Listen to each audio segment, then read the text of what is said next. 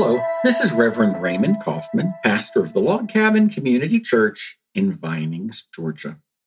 Thank you for joining our podcast today. You know, Christians all over the globe are preparing to celebrate a very holy and sacred season. We're preparing for Christmas, which takes place uh, December 25th, but this holy season is called Advent. Now, not all churches uh, celebrate and talk about Advent, but we do at the Log Cabin Church. And perhaps this is a part of your faith tradition, or perhaps you're new uh, to a church that, that celebrates Advent. I wanted to talk to you a little bit today about why this holy season is so important and how we Christians can truly celebrate these days and Sundays leading up to Christmas.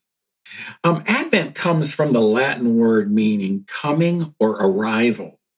And this is the time when Christians look forward to celebrating the birth of Christ. So many churches, the, the four Sundays before a Christmas holiday, it's called Advent.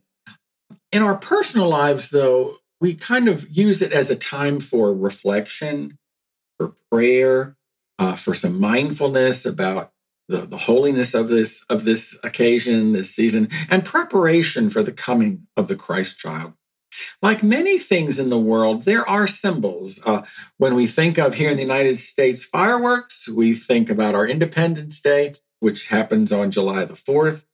Here in America, we celebrate Thanksgiving. So when you think of a turkey and having a big turkey at your table, we're thinking about Thanksgiving. And then the secular aspect of Christmas is Santa Claus, where many children are, are, are thinking about Santa Claus bringing gifts for the Christian season. But in many churches, and we do this at the log cabin, we have an Advent wreath. And it really is an international symbol of Christmas. It's a round green wreath that we place on a table in uh, front of our church. And there's four distinct candles in a circle and one in the middle.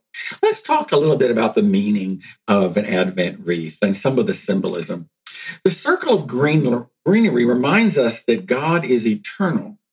And that circle is a, a reminder that Jesus said, I am Alpha and Omega, the first and the last, the beginning and the end. And a circle represents community of us coming together as brothers and sisters in Christ. The endless circle also reminds us of the hope we have in God, of newness, of renewal, of forgiveness, and eternal life.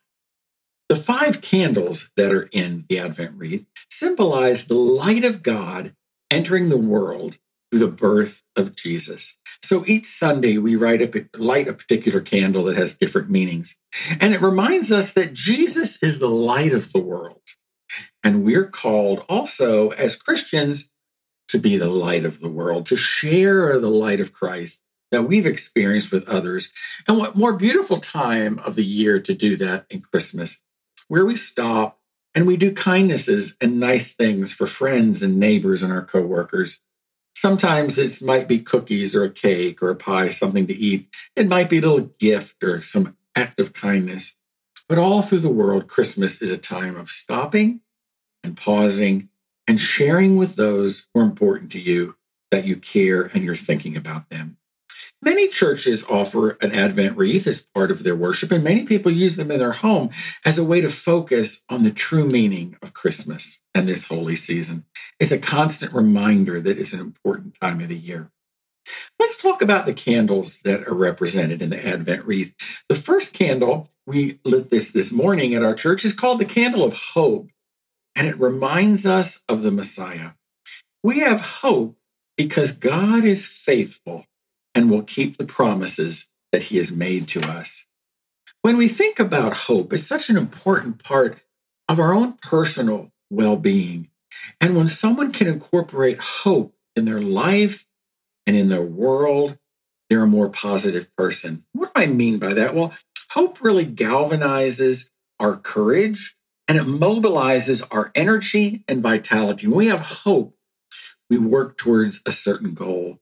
We might be working towards a graduation or a promotion at work, a project that we're working on.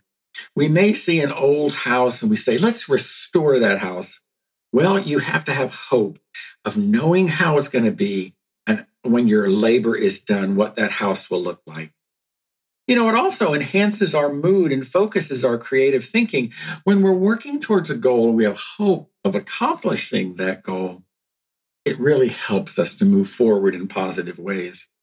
Hope also contributes to our process our propensity to help others who are in distress. When we give a gift to someone or a charity, we know that that gift is going to go a long way of helping someone in need. And our hope is their life will be a little bit better because of our gift. And then in the midst of challenging and overwhelming circumstances, it helps us to move forward in positive ways. Hope. Spiritually, when we're in distress, when we're in difficult times, hope helps us to cope and helps us to move forward in a positive means. Those who are experiencing grief, which is very difficult around the holiday season, hope helps us move forward, knowing that each day we're getting a little stronger and a little better. So we pray for you. Anyone who's lost a loved one this year and facing their first Christmas, we're thinking about you and praying for you. Hope motivates us to pray because when we pray, we're praying with hope knowing that the outcome will be positive.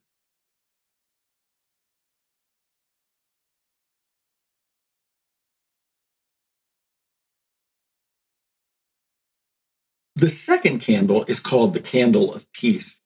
What, what more better time in our culture and our world now to focus on peace when there's so much going on that is not peaceful and is very difficult in our world? we pray for peace in many parts of our world where there's conflict and where there's war and disagreement. Even our own country, we pray for peace. The third candle is the pink candle, and it's often called the candle of joy. This candle is sometimes known as the Mary candle, reminding us of the Virgin Mary, who's about to bear a son in a simple stable. The beautiful story of Christmas. So the first candle is a candle of hope. The second candle is a candle of peace. And the third candle is a candle of joy. The final candle, which is uh, lit just days before Christmas, is called the candle of love. It reminds us that love came down at Christmas. And God kept his promise of a Savior who would be born in Bethlehem. What a wonderful time of the year to focus on good things hope, peace, joy, and love. But there's one more candle, the center candle. The center candle is called the Christ candle, celebrating the birth of Christ. The white candle reminds us that Jesus is the spotless Lamb of God, sent to bring us new life. The candle is used to spread light to the world. There's a lot of darkness in our world. So, my prayer for you is that this holiday season, you will be able to share some of the light of God's love with those around you. May we all be reminded of the hope we find in the Christmas message, the peace that we can share with others around us, the love of God, and the joy of Christ. May we share this in the true spirit of Christmas. My prayer for you is that this season will be a time of peace a time of reflection, and a beautiful season for you and your loved ones. Thank you, and God bless you.